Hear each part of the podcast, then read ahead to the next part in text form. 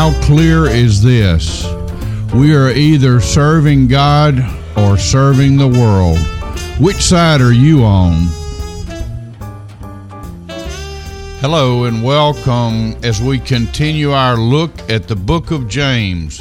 James is in the New Testament. It's written by James, who is the half-brother of Jesus, a child born to Mary and Joseph after Jesus was born, and then Mary and Joseph came together and had a family. James was one of those children. He has written this very practical, straightforward book that just tells us how to live this Christian life, just straight on, dealing with various problems in following Christ and trying to live Christ-like in our lives in this world. And so today we're in chapter 4. We're going to look at probably about 12 or 13 verses. We're going to read those verses, pray, and then talk about them. Thank you again for being here. What causes quarrels and what causes fights among you? Is it not this, that your passions are at war within you? You desire and do not have, so you murder. You covet and cannot obtain, so you fight and quarrel. You do not have because you do not ask. You ask and do not receive because you ask wrongly, to spend it on your passions. You adulterous people, do you not know that friendship with the world is enmity with God? Therefore, whoever wishes to be a friend of the world makes himself an enemy of God. Or do you suppose it is to no purpose that the Scripture says, He yearns jealously over the Spirit that He has made to dwell in us? But He gives us more grace. Therefore, it says, God opposes the proud, but gives grace to the humble. Submit yourselves, therefore, to God. Resist the devil, and he will flee from you. Draw near to God, and he will draw near to you. Cleanse your hands, you sinners, and purify your hearts, you double-minded. Be wretched and mourn and weep. Let your laughter be turned to mourning, and your joy to gloom. Humble yourselves before the Lord, and he will exalt you. Heavenly Father, our goal, our aim, our desire is to be the people you want us to be. I confess, and I believe we all confess, that we're not there, that we're on a road, but the place we are on the road is not pleasing to you, and it's not pleasing to us, because we want to be more like Jesus every day. We know that we're acceptable in your sight through the righteousness of Christ, but we also know that you call us to be holy, to be set apart, to live lives that honor you. Help us, Lord, as we interact with your living word today, to see who you've called us to be and the grace you've given us to live out this Christian life, following after Jesus in all things. Amen.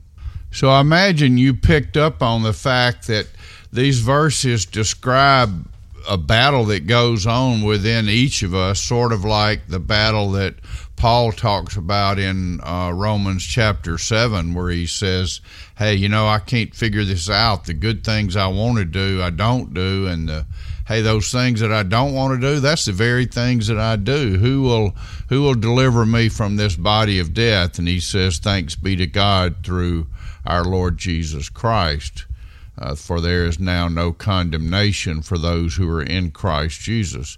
Paul was describing a battle within, and certainly these verses we're looking at in chapter 4 touch on that, but I think the bigger picture here in chapter 4 is within the body of Christ. Well, let me rephrase that.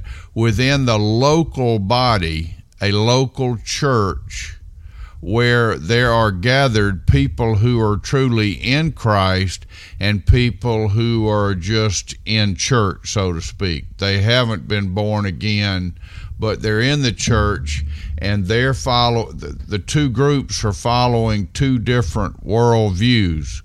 One worldview, or one view, is the worldview, and we'll talk about that more in just a moment, and the other is the view toward God, trusting in God, people who have been born again by grace alone, through faith alone, in Jesus Christ alone.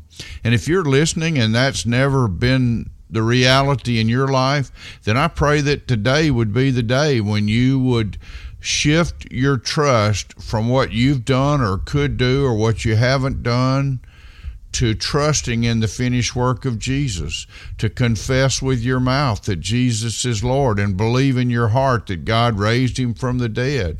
For it is truly with the heart that we believe and are justified just before God, reconciled to God, and with the mouth that we confess and recognize Jesus and are saved. So if that's something you've never done, then I pray today would be the day of salvation.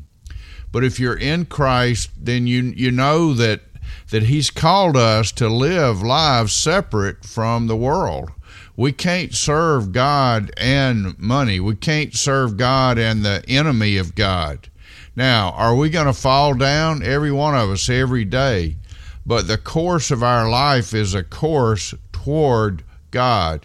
We're rooted in Christ, and daily God is at work within us, molding us and shaping us to be transformed in the newness of our mind and renewing our mind to Christ's likeness. So imagine a church that has quarrels within it. Imagine a church that doesn't. Sadly, there is no such thing that I know of. But he says, what causes those quarrels and fights among you? Is it not that your passions are at war within you? One group is seeking to serve the world. They're at church and they think they're following God, but they've never been born again. Their feet are rooted firmly in the world. It doesn't make them bad people. It just makes them unsaved people. They haven't passed yet from death to life. They don't know what it is to follow Christ. They know about it, but they don't know it experientially. They don't know it personally. It's not real in their lives. He said, you desire and do not have, so you murder. And murder is a shocking word here, but when we attack one another, as Jesus described in the Sermon on the Mount, it's the same as murder if you think about it. And that's truly what people think. They want to kill each other over a piece of carpet or the color of the walls or whatever it may be. He said, you covet and cannot obtain, so you fight and quarrel. You want what you want, and so you end up with a battle, and you have churches breaking up. That's not from above. That's a worldly spirit in there, and we have to each decide. We need to draw the line and say, who am I serving? Am I following after the Lord Jesus Christ, or am I following after the ways of the world? He said, you ask, in other words, you pray, but you don't receive because you ask wrongly to spend it on your passions. He went to talking earlier about people earlier in this book about people not praying, and now he's saying, some of those who do pray are asking wrongly. He said, you adulterous people. What does it mean, adultery? He means that to be friends with the world is to commit spiritual adultery toward God. Do you not know that friendship with the world is enmity or hatred with God? Therefore, whoever wishes to be a friend of the world makes himself an enemy of God. The world here is the world below that's at rebellion with God. It's a world that's led by God's enemy, Satan, who seeks only to steal and kill and destroy everything that's good. He said, do you suppose that it's of no purpose that the Scripture says he yearns jealously over the Spirit that he has made to dwell in us? He wants those who are in Christ to live according to the Spirit of God in us, the Holy Spirit. In verse 6, he says, but he gives more grace. So God opposes the proud but gives grace to the humble. It's sort of like the picture in Scripture, I can't think of the exact location, where two men go up to the temple to pray. Jesus is telling this parable. One is a Pharisee, and he stands at the front and says, oh God, you're so lucky to have me on your team. I'm glad I'm not like this sinful tax collector standing back there in the back. I do this and I do that. That's a prideful, world-centered, not Christ-centered way of living. But the tax collector, the one that acknowledges, he won't even lift up his eyes. His head is bowed. He's beating his breast, and he's saying, Lord, have mercy on me, a sinner. So God gives grace to that man, but he opposes the proud. And so he says, then he said, submit yourselves therefore to God. Give yourselves over to God. If you've never been born again, then be born again and submit to God. If you have been born again, then turn away from the ways of the world and submit yourselves to the Lord Jesus Christ. Submit yourselves to God. Resist the devil, and he will flee from you. We have to actively resist. We have to be dressed in armor. We need to know that we're going out to battle every day. Every day is a battle. Submit to God. Yield to God. Spend time with God. Listen to God. Speak to God. Ask God to change you.